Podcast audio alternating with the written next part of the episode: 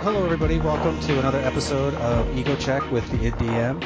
I'm your host, Michael Mallon, and this week I'm excited to be talking with Karina Kam, co-founder and CEO of Crashwave Games. If you've been following me on Twitter over the past few months, you'll maybe have noticed that I've been talking about a game called Iron Tides. I backed the game on Kickstarter and I've been playing the demo here and there over the last few months and uh, really excited to talk with Karina about it as she is very much involved with that game. Uh, so welcome to the show. Hi, thanks, Michael. Thanks for having me. This is an absolute honor. Oh well, you know, you're welcome. So now, what is your uh, role exactly in the Iron Tides game? That is such a great question to start with, um, because it's changed. Okay. Um, in the past, in the games industry, I've been known as a referred to as like a game designer, and that means I'm basically manipulating rules to make you experience something, or I'm manipulating numbers to make changes to tweak the balance of the game uh, and make it more accessible for others to kind of get into the feeling of it. Um, when we founded Crashwave Games, however, I took on the role that was a bit more behind the scenes. Um, so I started out as a executive producer I went mm-hmm. into the role of media director, and now I'm sitting at CEO. So it's been quite the journey, and I've I've just learned so much in the process. Um, it's really hard to quantify what exactly I do, but I do it. So you're wearing a lot of hats, doing a lot of different things throughout the day. Basically, yeah, it's a lot of fun. Um, I think my main focus right now is catering to business relationships, um, doing interviews, reaching out to the community, and listening to what we need to do to get it right, get it, get this game right. Mm-hmm. And so my understanding is from doing a little bit of research before our interview here today is that you've been involved in the game industry in one way or the other for about six or seven years. That is correct. And so, what are what are some of the roles and avenues you've been in uh, in the past? Right. So I've been everything from a game designer to a lead game designer to a community manager to an analyst, and those roles kind of mix all together. Um, I mean, as game developers, our I guess our what would call it our our duty is to our player, and we must focus on this. It's almost like you know the customer is always right. In this sense, the player is always right except we are the ones who decide that in the end. Um, mm-hmm. Sometimes we we can listen to the community through community support. So that was a role that I, I sat in for a while, and you get thousands or hundreds of emails a day talking about problems um, and issues that players are experiencing, and then you relay to the team and you decide what you want to do with that. So sometimes players are just upset because they can't get past the first five levels, and that's something that we have to take very seriously. Or sometimes they're upset because they're not getting enough gold at you know a later advanced level, and that's something we can kind of negate for some time because you know according to the balance rules of our game, you know we don't have to change much at that point. Um, so that was a rule, and then taking it back to the game design um, aspect, that's where I was balancing numbers and looking at the whole like economic value of our game and um, it's all virtual currency, which is a lot of fun for me because it's very creative. Mm-hmm. It's like building, building everything, building something from nothing, and that is super exciting. And then I was an analyst, which also goes hand in hand with uh, community manager and game designer, where we're taking back the feedback. Um, we're getting data from our sites and we're getting all these hits um, that mean different things to us and kind of extrapolating what we can and making informed, educated decisions. And so one of the things that I thought would be fun to talk about with you is because you have a, you know a really strong interest in player behavior and how players interact with those kind of in-game currency systems, and I think that goes a lot to like mobile games and games that are somewhat free to play or sometimes referred to as pay to win. So, what's been your experience over the years of um, just some lessons learned from how players overall approach those games? Also, a very good question. Thanks. I like that you're challenging me here. uh, so, my experience and my view on pay to play hasn't always been the best. Mm-hmm. Um, simply because I don't believe, as game developers, we should be. Um, in a way, I, I'll loosely compare it to being a drug dealer. Um, you know, you give someone something for free for the first time, and then they have to come back because you know, we all know that our game, uh, especially mobile, uh, they're addictive. Mhm. Well, That's what they are. Um, if you make a short burst of experience that lasts about five minutes, it's like eating a potato chip over and over and over again. And we give you the dopamine you're looking for. We give you all the happy feelings that you want, that instant gratification, and then we find a way to kind of manipulate that and get you to, you know, especially in competitive games, you see it all the time and mobile. Um, if you have a a kingdom that you're building up, and it is a player versus player kingdom, and you know that you are only five guards away from defeating your your opponent, and you could pay to get that right now instead of waiting ten hours, someone's going to do that. Mhm. And so my view, my perspective on that has always been a little bit uh, jaded, I'll say, um, because I'm more of a hardcore gamer, but I do like the uh, casual side of gaming because it's accessible to all, and I would really not like it if um, I had to introduce a game to, let's say, my mom, and tell her that the only way she could defeat me is if she invested ten hours into this game or she gave me five dollars. It just, it, to me, feels like cheating. Right.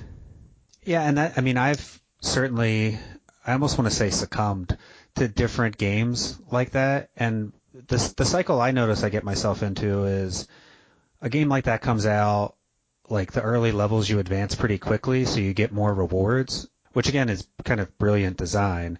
And then those rewards start to be more intermittent. It takes more work to get them unless you want to spend real money. Um, Mhm. And so eventually I kind of keep banging my head against the wall, playing it for free, playing it for free. And then sooner or later, it's like something happens in my life where I don't play for a day or two. And then I remember I was like, oh yeah, I don't have to play this. And then I just delete the app from my phone and move on. And this has happened to me probably like six or seven times with different games. I, as a as a player, like what appeals to you, or what have you noticed with your behavior in those types of games? you know, it's pretty easy to say all these things, you know, from a game designer perspective and then not fall into those traps as a player. So as a player, I also find myself being drawn to these types of games because you're right, they're very easy to level up in the beginning. And that's by design. If you have ever had a chance to read some postmortems by uh, Zynga, who made Farmville in the early 2010s, I believe, Mhm. roughly when Farmville came out. Um, yeah, they talk about how they they designed their tutorial levels to fit within the span of five minutes, and in that five minutes, they get the player to commit to different actions. So. The first action being you buy your seed and you plant it in the ground, and the game will tell you at that point. We communicate. We say, this plant will be ready in 10 seconds. And 10 seconds is no time to wait. Um, you know, you on your phone, you could be on a bus for all we know, and 10 seconds goes by and your plant comes up and you click it and you feel good because we gratify you with uh, visuals and sounds and everything that just makes you feel really good inside and it's so easy to do, only 10 seconds. So you've now established this habit Mhm. and from there on, we can kind of say, okay, well, you've done that. You've mastered this. You're now level one. Uh, we're going to give you a, a harder challenge. Here is a level two plant, and it's going to take you five minutes. And definitely, from a player perspective, I see that as no challenge at all. At, all, it's no problem for me. I mean, this game is good. The graphics are nice. The sound is is good. Uh, I'm happy to commit that time. It's when, as you mentioned, where you start banging your head against the wall. That's that's when I lose interest, and that's where I feel a lot of um, pay to play games really fall short. Because there needs to be a way for players to access your content without having to feel that frustration. That is something that I just would like to avoid completely in this game world. And like the game hemisphere, I don't think really needs that. Um, but it is viable as like a strategy for for business, and so it's Mhm. it's a bit hard for me to exactly give you my thoughts, my opinions. It's, you know, as a game developer and as a business owner, I can see both sides, and I'm Sure. ah, yeah, right. Yeah, and I, and I think about it from my perspective as like a psychologist and just thinking about reinforcement schedules and how behavior is shaped and any kind of role playing game, even something tabletop, Dungeons and Dragons, it's like there's a reward system built in that encourages behavior. And Mhm. I mean, it's fun, but there's definitely some behavioral health concepts that are being used or maybe in some games exploited to like get players or get consumers to behave in a certain way. Uh, I think the first time I experienced that was I think it's the same company that did Farmville was Mafia Wars. it's like this Ah, yeah. this Facebook game that one night we were out, this is like 10 years ago, like a friend was playing it on his phone. I'm like, what are you doing? Like, what do you keep checking your phone about? He's like, oh, my wa- my mafia is fighting this other thing. I was like, that sounds dumb. and then like three days later, I was like, oh, I, I saw something else for it. I checked it out. And then I think for weeks I was paying attention to Mafia Wars through Facebook. And it, in retrospect, was such a waste of time. But like I said, that's happened to me from time to time where I just get sucked into these to these games. So I think there's something beneficial for game designers to know, okay, what hooks people, but then what's the ultimate end game if it's not okay, we got to get this person's money or we want to keep making a rewarding experience. How how do you um, kind of cross that bridge? So as a game designer, um, we have to consider uh, on our end, developing a game is not easy. It's the way I describe game development is that it's an abstraction of um, human interaction with the screen and like hardware. So, um, what does it take for us to build a game on uh, the PS4 versus the PC versus the new Nintendo Switch? Um, it's going to cost us a different um, license fee and different art assets, and all this takes time. And so um, I noticed that you did a piece with the Darkest Dungeon, um, yes. Chris Bourassa. Yeah. You know, fascinated by that one. That was a great one, by the way. Oh, um, thank you. Yeah, he was fun. Yeah. He was great to talk to, and that's that's uh, a game that I've really enjoyed and still haven't beaten yet. I need to really need to get to through that Darkest Dungeon. I, I I'm but anyway, I don't want to digress. But go ahead. Oh, it's a great game. You can digress all you want, but um, my point being that I think at one point during the interview he said he'd spent you know, a certain amount of time making this level, this beautiful handcrafted level, and then he watched a player basically consume all that in you know 10 minutes. Like mm-hmm. speed running is a culture, and I think as a game developer that can be so crushing. Uh, it's like months and months and months of work, and a consumer comes along and just it's gone in an hour. Um, so that's where I find the most complicated uh, problem for game designers and, and game developers everywhere. We spend so much time on this game. How do we balance the need for content with the availability to create such content?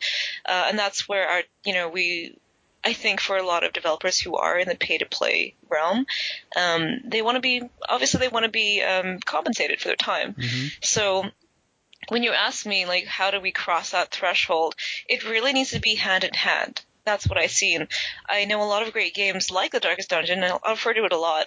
Um, they have like a Steam workshop, and the community will actually put their ideas out there. They'll listen to them. Um, the community will build things with them as well. And I think that is a such a better way of doing it. Mm-hmm. Um, another good example would be Little Big Planet on the PS4. Um, they actually gave players uh, a level editor, and then they had this entire world completely generated by player content. Um, and that wasn't, I mean, it still took the months of work to make that level editor, but they gave it to the players and they f- facilitated this, you know, content and, um, you know, amusement together. And I think that's probably the most beautiful way to do it. It, it sounds like it giving ownership of the game in some ways to, to the players themselves rather than just being strict consumers is one way to go. I think so. Um, I mean, having worked for some free to play and premium games company before, um, I can definitely say that there are players out there who are comfortable with spending a large amount of time in a free to play or pay to play game, and they're also comfortable with spending a large amount of money in that too. And you know that is your prerogative, and that's perfectly fine if you can justify uh, the content that you're getting and you find that the qu- content is quality and you're happy to support the game, then I think by all means, please support as many developers as you can. However, just from my uh, human perspective, um, I think it's about a lot better to, yeah, like you said, uh, give that to the players and have ownership uh, altogether. It's just it's strong. You're stronger together. Sure. Yeah, and so, so what are some of the games that you've worked on in the past? Um, they're very indie, very niche, so I'm, you probably have not heard of them. Okay. Um, but I've ever played. I had my hands in uh, DeathSpank in the past. Um, I was just a QA tester there, so nothing too big. Okay. I have had my hands in a couple game studios in Vancouver. So Eastside Games, one of them, Blue Bag Games as well, uh, Blitzu. So a lot of apps and smaller uh, startups. Um, that's where I developed a culture for kind of wearing many hats Mm-hmm. uh, and really broadening my pers- my horizons from you know economic balancing to community analysis to actual analytics, um, and then leading a team in just basic design and using those principles. Uh, I know you mentioned earlier that you're a psychologist and you can kind of understand um, a lot of human behaviors and reinforcement things that we're doing in like uh, you see it in Dungeons and Dragons.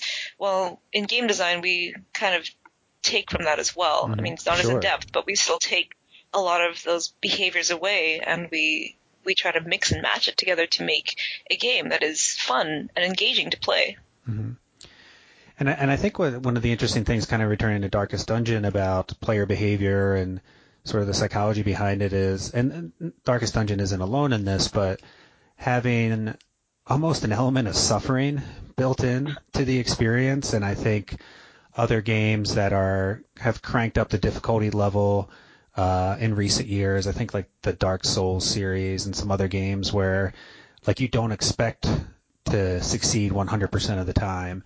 Um, and that's sort of built into the experience. And part of the enjoyment of that game is, or those games is how challenging it is.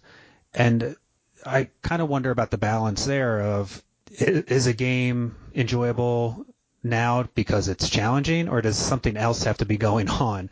You know what I mean? Mm-hmm, mm-hmm. So that's an excellent point. Um, you'd make an excellent designer. Um, so we have this common uh, saying in the games industry. Um, a game is the most engaging when you adequately balance risk with reward. Okay. So in uh, the Darkest Dungeon and Demon's Souls and Dark Souls, that was a very niche, hardcore game. Um, but what we've learned from that is that uh, it wasn't as niche as we thought. that that's what we learned. I mean, I know when Demon's Souls came out first, they weren't really expecting to do as well as they did. They, you know, launched it in Japan and it just took off, exploded. Mhm. Uh, and then they we had to bring it to North America, and it was just the most sought after game of the year. And it was beautiful, brilliant, everything about it. Um, aside from the controls and user interface, which I have issues with personally, but um, you know, I can work around that because I love. I'm a big fan of that series. Um, so I was most impressed with it because they do a good job of risk versus reward. Um, when you feel like you have something to lose, when the consequence of death is actually terrifying, Mhm. the experience becomes so much more alive and like living. It's a living game at this point. Um, and they did that so well. Um, and I, I hope to see more games like that. Um, primarily because right now in the games industry, uh, like the demographic right now, the average gamer is about 35 years old, so they've matured. Um, hmm then they've kind of we've kind of I guess Pac-Man was launched in the 1980s, so we've a lot of us have grown up with games at this Mhm. point. Most of us have about 10 to 20 years of experience just playing games, um, and it's kind of interesting for me to assess the new generation, um, generation after Y, whichever that one is. Um, I lose track. I lose track too, but whatever generation is after Generation Y, um, I watched this interview where they put a teenage boy in front of a TV and he was playing an NES game, an old one called Contra Band, I think. Contra, yeah? Contra, sure. Yep. I- Contra? You heard of it? Yeah. spent many many hours playing that many days playing that when i was young because i'm on the high end of that 35 mean that you mentioned earlier so i remember i remember all those games It's it was a fun game. I remember playing it too, and uh, they have a very high difficulty setting as well. Um, but so many gamers who are in the 35 year old category or older, um, they remember that game fondly and they love that game. It's just they did a good job of balancing risk with reward, and the, the feeling of death is. You know, in some points it can be humiliating because you have to start from the very beginning, and it's just, it's a grind, and it's, it's, it's a test of skill and challenge there. It's just, it's a very good game for what it was back in the time. But anyway, I digress. Um, the teenage boy was playing this game and he couldn't get past the first level. And so they sat down with him afterwards and they said, well, what was your experience like? And he basically said he didn't like it. And I found that kind of interesting because it seems like the newer generation of gamers they like games to be very easy. Mm. Um, they like things to be kind of handed off to them. So a game like The Darkest Dungeon and a series and franchise like uh, Demon's Souls and Dark Souls is something I very much appreciate um, because again they did the whole risk with reward. They they married it together very beautifully.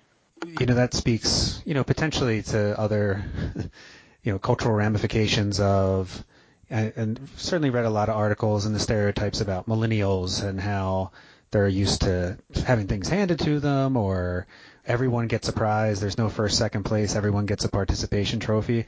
And I don't think all that is mm-hmm. accurate, but it's interesting to hear your feedback of just, you know, that one example of, in terms of playing games, someone from a younger audience didn't really like the challenge involved. Mm-hmm. And I, mm-hmm. and I remember playing the original Zelda, for example, for Nintendo, and you know back then there was no internet, so it, the game came with an instruction book and a map, and you really had no idea what you were supposed to do or where to go, and you just had to figure it out.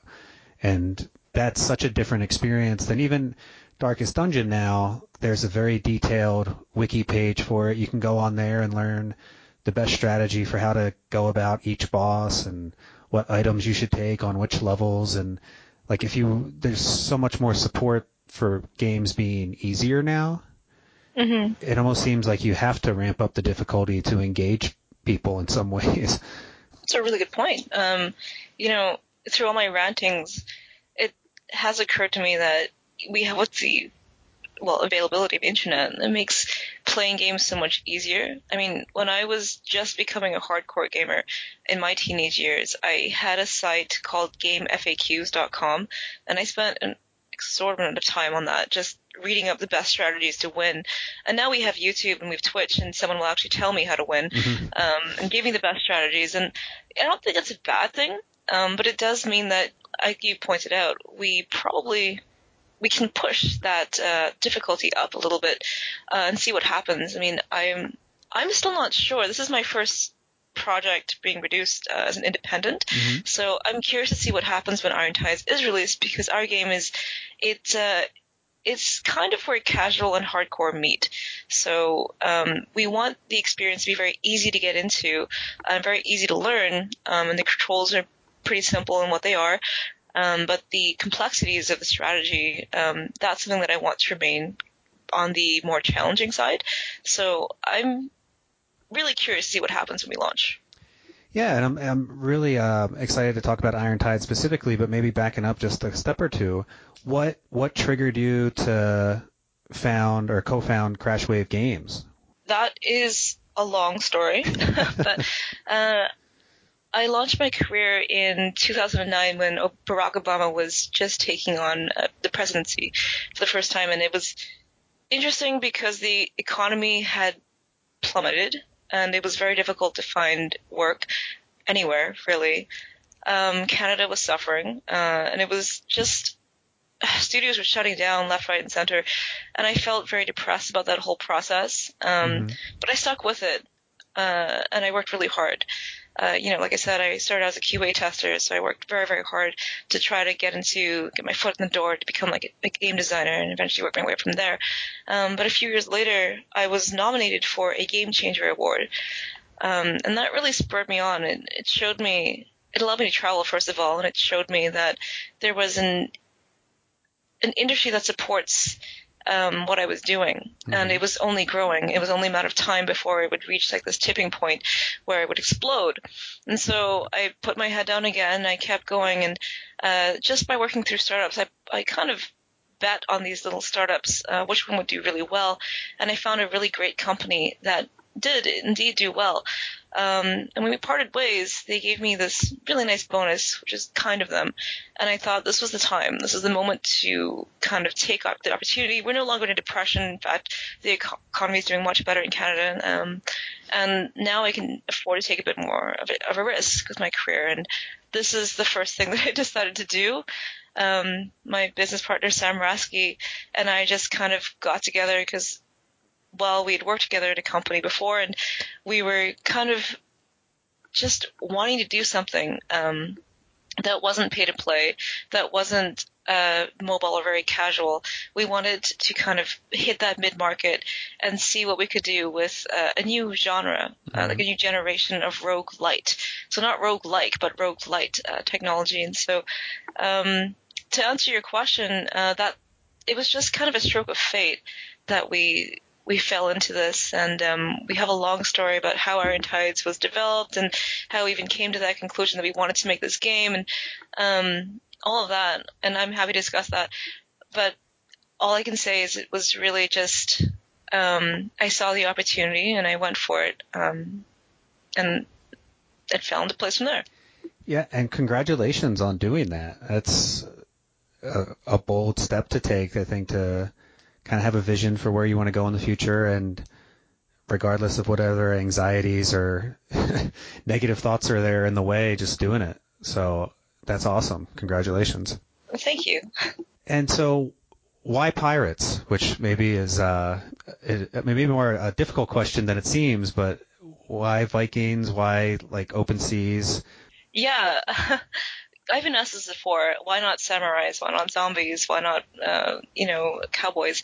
Um, honestly, and I'll, I'll say this with, uh, um, honestly, it was, uh, the History Channel was showing Vikings, mm-hmm. and I watched the first episode and I thought this was awesome, and just Sam had watched it too, and we were just like, hmm, yeah, I think we should just make a Viking game. Um, at the time, we hadn't really seen a lot of Viking games come out, so we thought, okay, so we know that in a few years' time there will probably be a few Viking games, um, but we don't know how many. Mm-hmm. So there's that opportunity that we see as well. I mean, like we could have made a zombie game, but mm-hmm. there are so many zombie games out there right now, and Vikings are kind of a, a genre that doesn't get a lot of love. Like, mm-hmm. I'm not sure why, but they're a really cool little theme. Um, sure. And we just, we just knew that if we don't take it now, someone else will. And that narrative of Vikings, it kind of it can go in many directions too. So uh, it was one of those choices where, like, if we had, let's say, chosen um, wizards and you know, the Harry Potter theme, we would be stuck and committed to magic. And magic has its own like um, properties where you can make dragons come to life. You can make snow and ice from nothing, um, and that's really cool too. But Vikings can be, you know, it could be that the farmland Vikings who have to sail around and gather their food and come back and crop and plant and harvest. Or it could mean like Thor and Loki. And so we really opened ourselves up to the idea that with a Viking theme, we could have, you know, that element of magic, or we could have that like more down to earth kind of feeling, um, or we could mm-hmm. blend them together. So we saw that that palette in front of us, and we thought, okay, well, let's just see what works for us, and we'll take it from there. Yeah, and I've had the you know privilege of being able to play some of the early demos a bit, and I, and again, I think this is one of the big things with Darkest Dungeon too, is just the art style fits with the vibe of the game. So the the animations, the characters, the Vikings, like they all have their own unique style, and it's I don't want to say the arch childlike because I feel like that's a misrepresentation because it looks really good, but there's something almost whimsical about the way the Vikings look uh, and the enemies look, and it's just kind of fun to have these characters like think about tactically how to win each battle and you're sailing around looking for resources. So it's I think you found a good formula there. Thank you. I so really appreciate that. Uh, we, like I said from the beginning, we knew that we wanted to gain the interest of casual gamers, but we also wanted to appeal to hardcore gamers. And if you look at many mobile games and casual free to play premium games, uh, the art is typically very like whimsical, as you might say, or like very bright and colored. Uh, so we had to play around with that a few times. And in fact, it, I'm glad that you brought that art, uh, the art style up because we've changed it a couple times just internally in house, mm-hmm. kind of updating things. We tried a very serious theme, uh, and then we found the game was just a bit too like dark and somber. And um, I think I'm not sure how we fell into place with the brighter art style, but I think the game itself, uh, it's kind of dark, but it's also I don't know. It's more like a Fire Emblem, uh, Final Fantasy, and that's what I'm. That was our vision going into it. Mm-hmm. Yes. What were some of the? I mean, you started talking about two games there, but what were some of the sources of inspiration when you sat down and tried to map out this experience from a player perspective? Like, what kind of game vibes were you shooting for?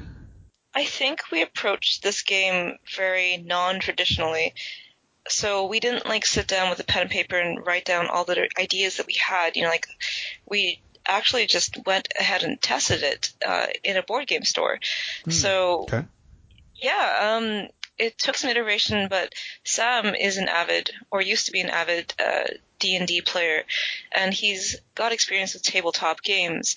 So he is a creator in himself, and he constantly makes little games from nothing, um, which is quite remarkable to watch him like make it. And he one day had this idea uh, that he wanted to do this Viking game, and I'm like, yeah, Viking's awesome, let's do it. Uh, and I tried to come up with, I did the traditional thing, like writing things down. Um, as a designer, I'm really used to documentation and Excel sheets and all the boring stuff. But Sam took a very different approach where he sat down and he physically cut things out. Mm-hmm. Uh, and he made little stands for them. He made an interchangeable board. Um, and then we took this and we applied some rules to it and we tested it at home just privately. Uh, we went through a couple of like two weeks of this and then eventually we said, let's just go to the local Magic the Gathering store. Uh, let's see what the people actually think about it. So um, that is where the basics of Iron Tides came up, and all we had at the time was just the battle mechanics. So we had no idea, no vision for the art style at that time. Um, we just kind of let it, like I said, fall into place, and I think it's well, it's worked out well.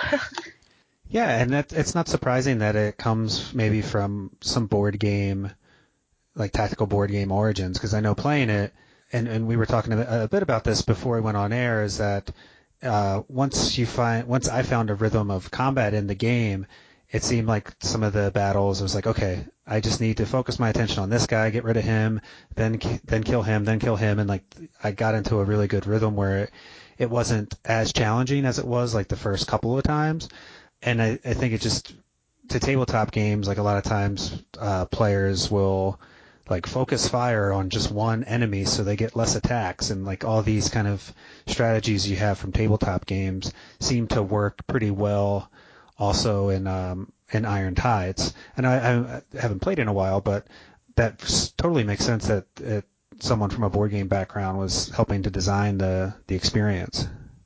Mm-hmm. And I find that the best games out there, like our, inspir- uh, inspirations, like again, The Darkest Dungeon, um, I love them to pieces. Uh, I believe that they also had a concept that was very board game like, and don't quote me on this. I just it just seems that way as well. Mm-hmm. Um, there are a couple other games that are emerging from Vancouver right now um, that also have a very board game esque feel, um, and I I quite enjoy those games. Like I think there's just a lot of meat and bread there, and a lot to like think about, and a lot. Um, I mean, a video game in itself is just so abstract. Uh, to simplify it down to like the roots of an actual game with dice and paper and some rule sets, um, it kind of makes a bit more sense for me mm-hmm. when it goes into a digital landscape. Mm-hmm.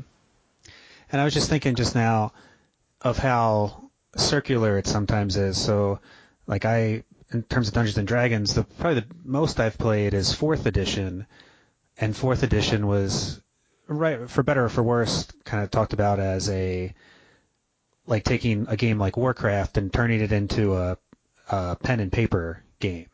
So mm-hmm. taking more of a computer experience and turning it into a tabletop game. And when I played Iron Tides, I kind of felt like, oh, this is like fourth edition Dungeons and Dragons, but more in a video game format. so it's interesting how those ideas can be applied in multiple formats, you know, tabletop, um, video game, uh, console experience. Um, and it seems like that cycle just, you know, continues to inspire new iterations. From what I'm understanding about uh, video games, uh, and this is, like I said, my seventh year doing it, it kind of reminds me of fashion. Hmm. in that it'll always come back at some point. So, yeah, why not zombies? Uh, and why Vikings? Eventually, I think our industry is going to shift focus and come back to zombies anyway. So Vikings again just need more love, and like I said, it's kind of like fashion. You'll see games coming in and out of style, um, and all that really changes is well graphics for one, and uh, maybe we have better controls at that point. Uh, maybe we've identified a new genre. Um, maybe we're coming back to an old genre.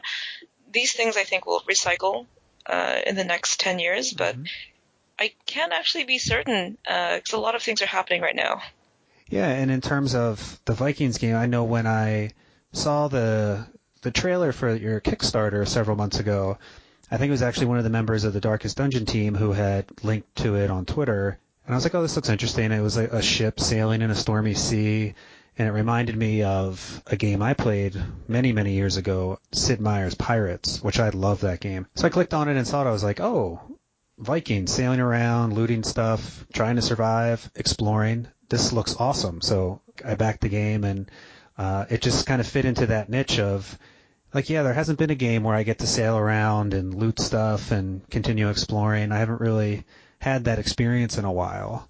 Uh, so it's just interesting to hear you kind of compare it to fashion. Like, you know, some things come back all over again. Yeah, and uh, let me personally thank you for doing that for us. That means so much to hear the community and actually speak, sit down and talk to someone uh, from the community who's backed us. Um, that actually like earnestly fills my heart with joy, and I'm uh, so pleased that we have an opportunity to do this. Yeah, uh, I'm pretty stoked that you're actually comparing it to Sid Meier's Pirates. Like that is that's a tall order. so kind of jumping in specific to Iron Tide. So I, I mean, I, I imagine I'll go through a few more changes, but the general gist is you select a group of Vikings and you go out on more or less an adventure for example, I went out with like three different Vikings that are all a different class, so they have different skills and abilities, and then you encounter other other pirates or other people out in the seas or on these little bases. And each encounter you have to defeat them and you collect gold and, or not gold, treasure and food and food's a big thing to stay alive. But each quest you have kind of an overall mission you need to complete. And then you can sail back to town and kind of divvy up the spoils of your your adventure, and that just repeats, and the missions become more and more elaborate. Am I summarizing that correctly? Yes. Um, we like to boil it down to uh, just Viking Simulator. Okay. So you ever, you ever curious what a Viking would do uh, when they're not farming and harvesting and growing uh, and fishing? That that's what Iron Tides is. You're sailing and pillaging and fighting. Yeah, and it's fun. I definitely encourage people to check it out. And so one of the mechanics, uh, and maybe put on the game design hat here for a moment, that I really found enjoyable and was trying to find ways to exploit as a player uh, was the idea of, of fury. So, could, do you want to explain that to, to folks? Yeah, absolutely. Uh, Fury is a pretty simple mechanic uh, when it boils down to it. It's just an action point. It's just a resource that you use to activate an ability. And as you mentioned before, each Viking has uh, four abilities. We draw from a pool of seven, so every Viking really is very random um, because you never know which of the seven you're going to get. However, uh, every ability that you have uh, has an associated cost, which costs fury. So um, the idea is while you're on the battlefield, you unleash your fury on the enemies. So that might be like a powerful killing shot. Uh, that might be like a throwing your axe. And based on how you play your game, um, if you manage to kill an enemy, you'll get a fury back. So it becomes this almost an element of not just tactical uh, you know, strategy, it becomes also managing your resource. Mm-hmm. And that was very interesting to us because I myself as a gamer, I like resource management and I also happen to like strategy. So it just kind of fit into my like my liking as well. Yeah, and there's one character, and you mentioned the throwing the axe. I think it's the berserker, this like Viking who's I think he's got a mohawk or something. He's got a big beard, or and uh, one of the things he can do is can throw his axe. So it's awesome to be this guy, throw your axe, kill somebody, and so you can attack again.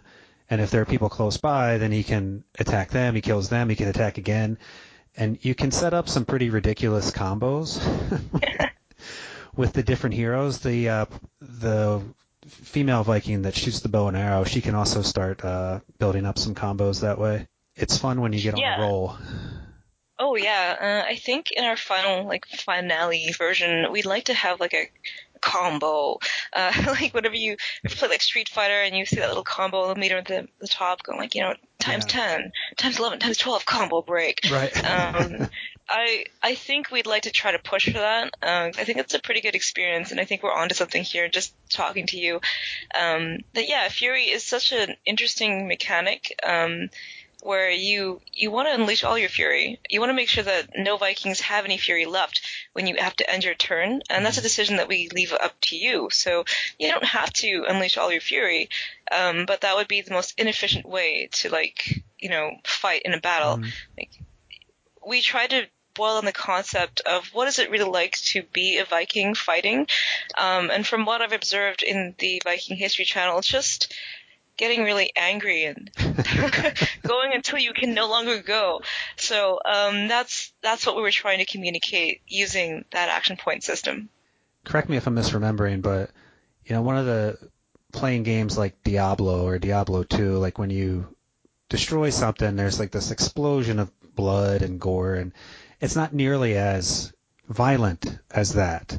But in that same kind of whimsical, there's definitely like a reaction when you when you dispatch a foe. Uh, there's some entertaining animations that happen that are like rewarding. yeah, we um, it's it's just a ragdoll effect, and we actually found it quite comical. Yeah. So, in our very, very, very early builds, uh, when we didn't allow you to like end your turn, we just gave you unlimited fury.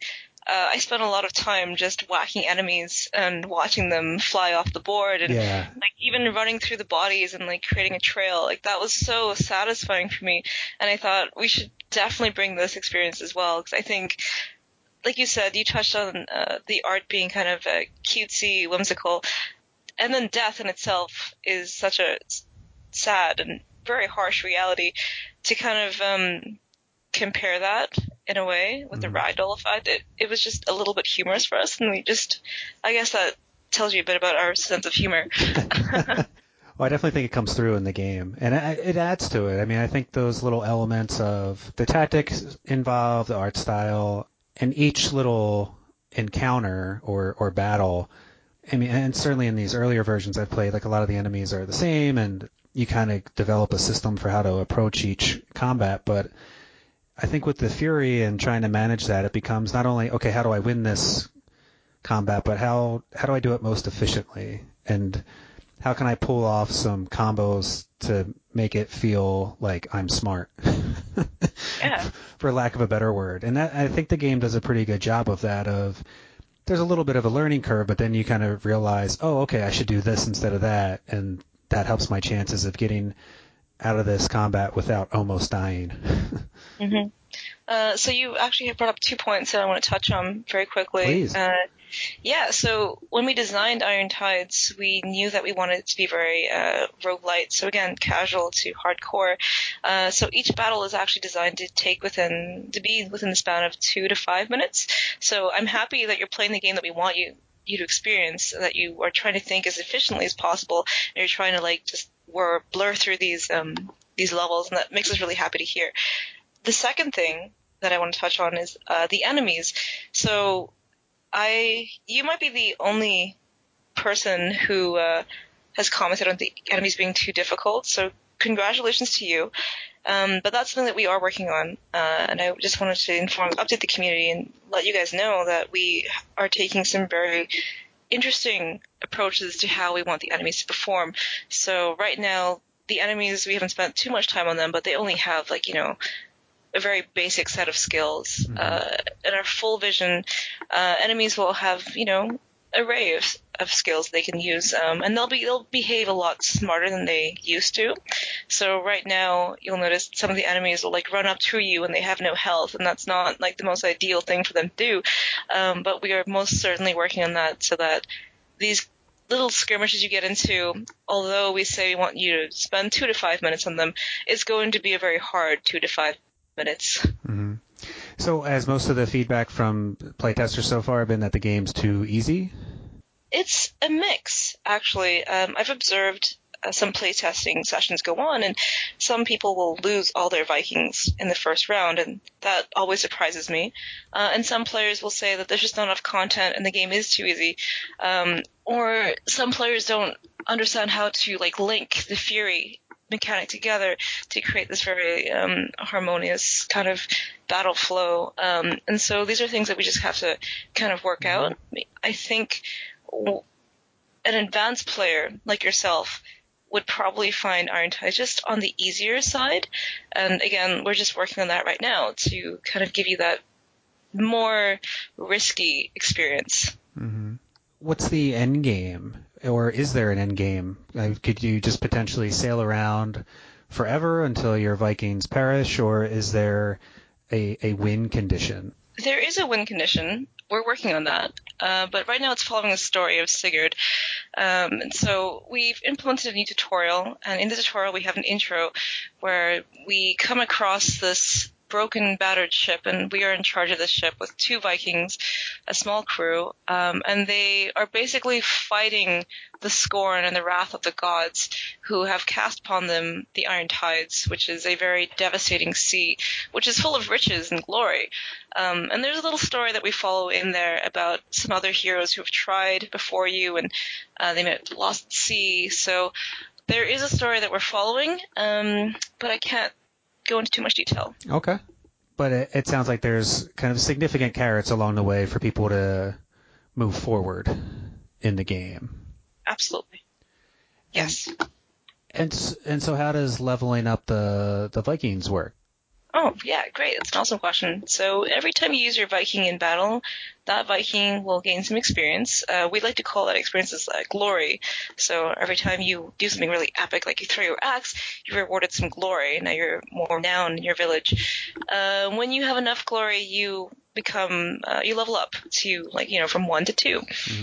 and so right now we have this randomly generated skill tree where you can select skills uh, and as you select skills you unlock the next branch in the tree.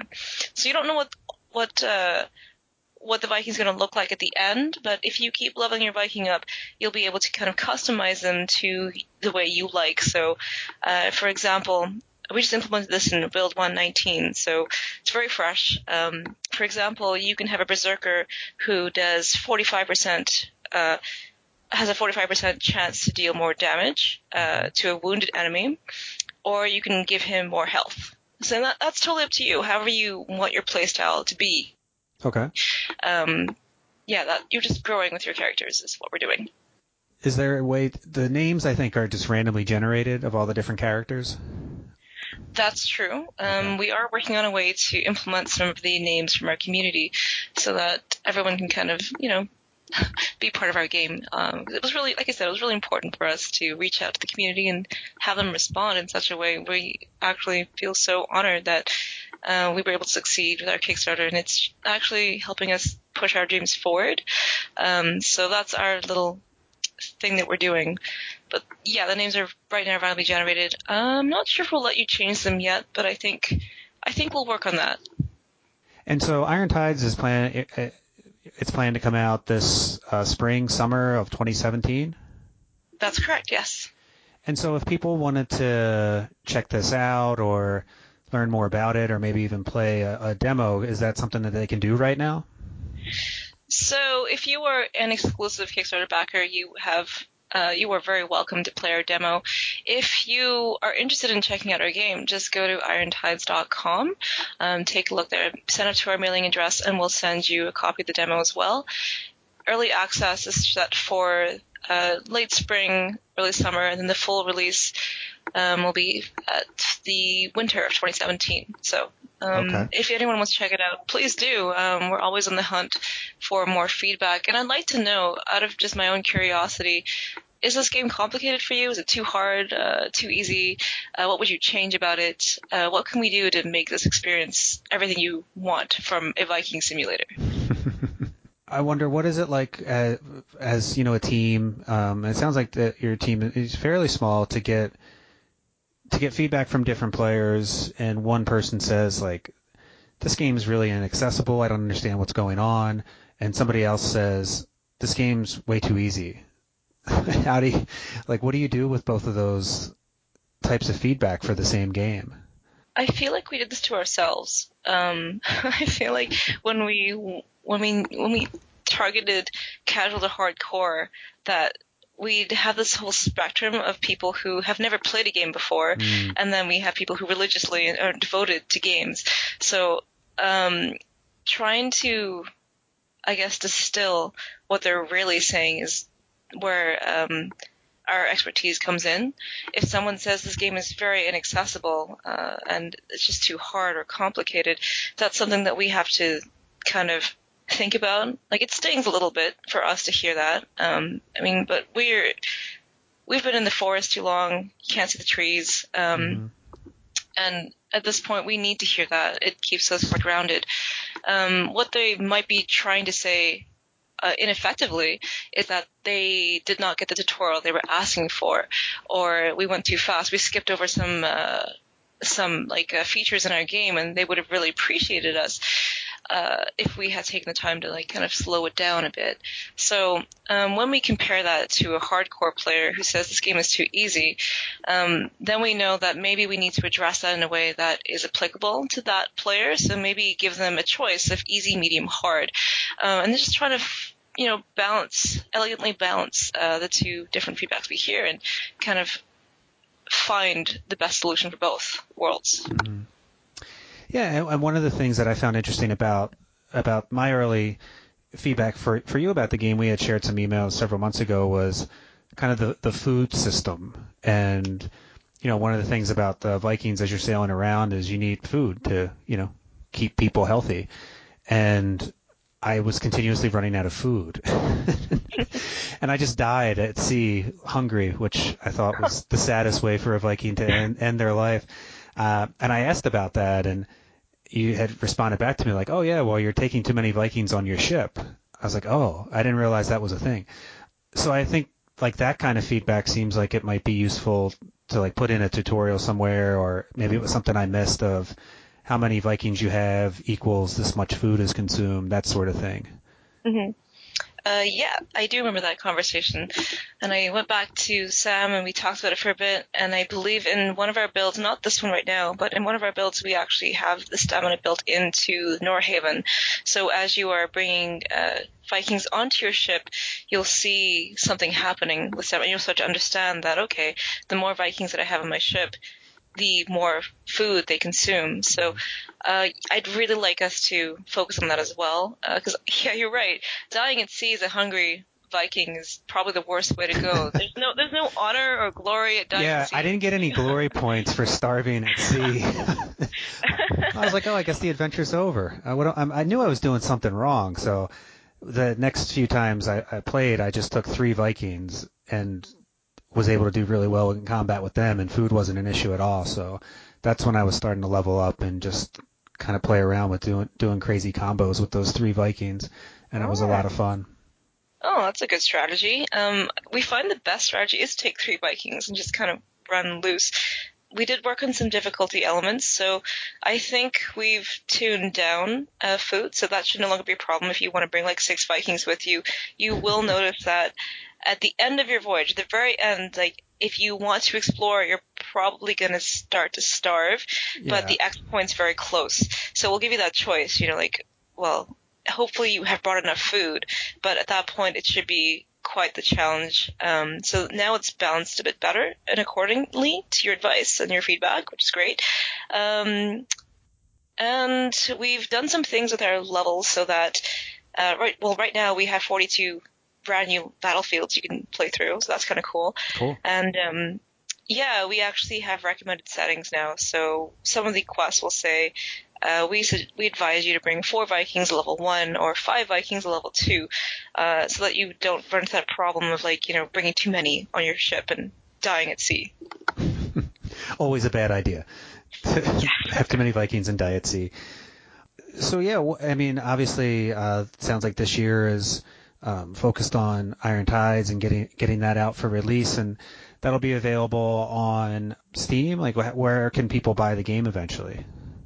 this will be first available on Steam, and then uh, depending on how the community responds to our game, I would like us to open that up to like GOG.com and maybe the Humble Bundle, but that won't be for some time. So my best suggestion is for everyone to get on Steam now and give us your feedback and review, leave reviews for us so that we can read them and work with you. Uh, and you know, if you do find if someone else says food is too easy, then we'll have to come back to this discussion again, and I'll call you up and say, Michael, you were wrong. Right, and, which is I, I hear that a lot, so that's not a problem. well, we'll put you on our list uh, for people to blame. Um, yes, it'll be in the credits. Blame him for food and encumbrance issues. Uh, this has been awesome. I have really appreciated everything um, that you've asked. Uh, but for now, it's just going to be available on Steam, and we'll listen to our community. And again, if people are on GOG and they want to play uh, Iron Tide, just send us a, a message because we're always listening and we're, we're here for, for you as much as you are for us. And what's the best way people can get in touch with you if they do have questions and uh, I just want to check in with you? Yeah, we have several channels available. We have a Facebook page for Iron Tides. Um, we have a Twitter at Iron Tides. We also have a support email that is support at irontides.com. Um, and those are probably the fastest ways to get to us.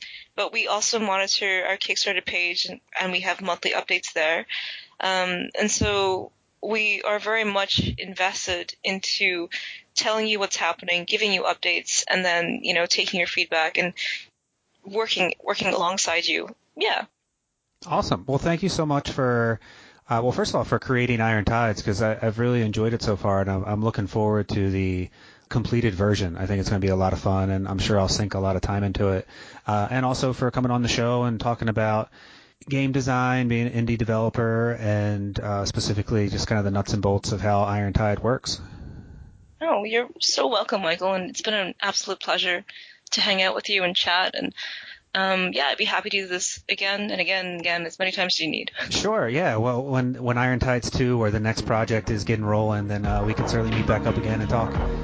Wicked. All right. Excellent. Thank you. Thank you.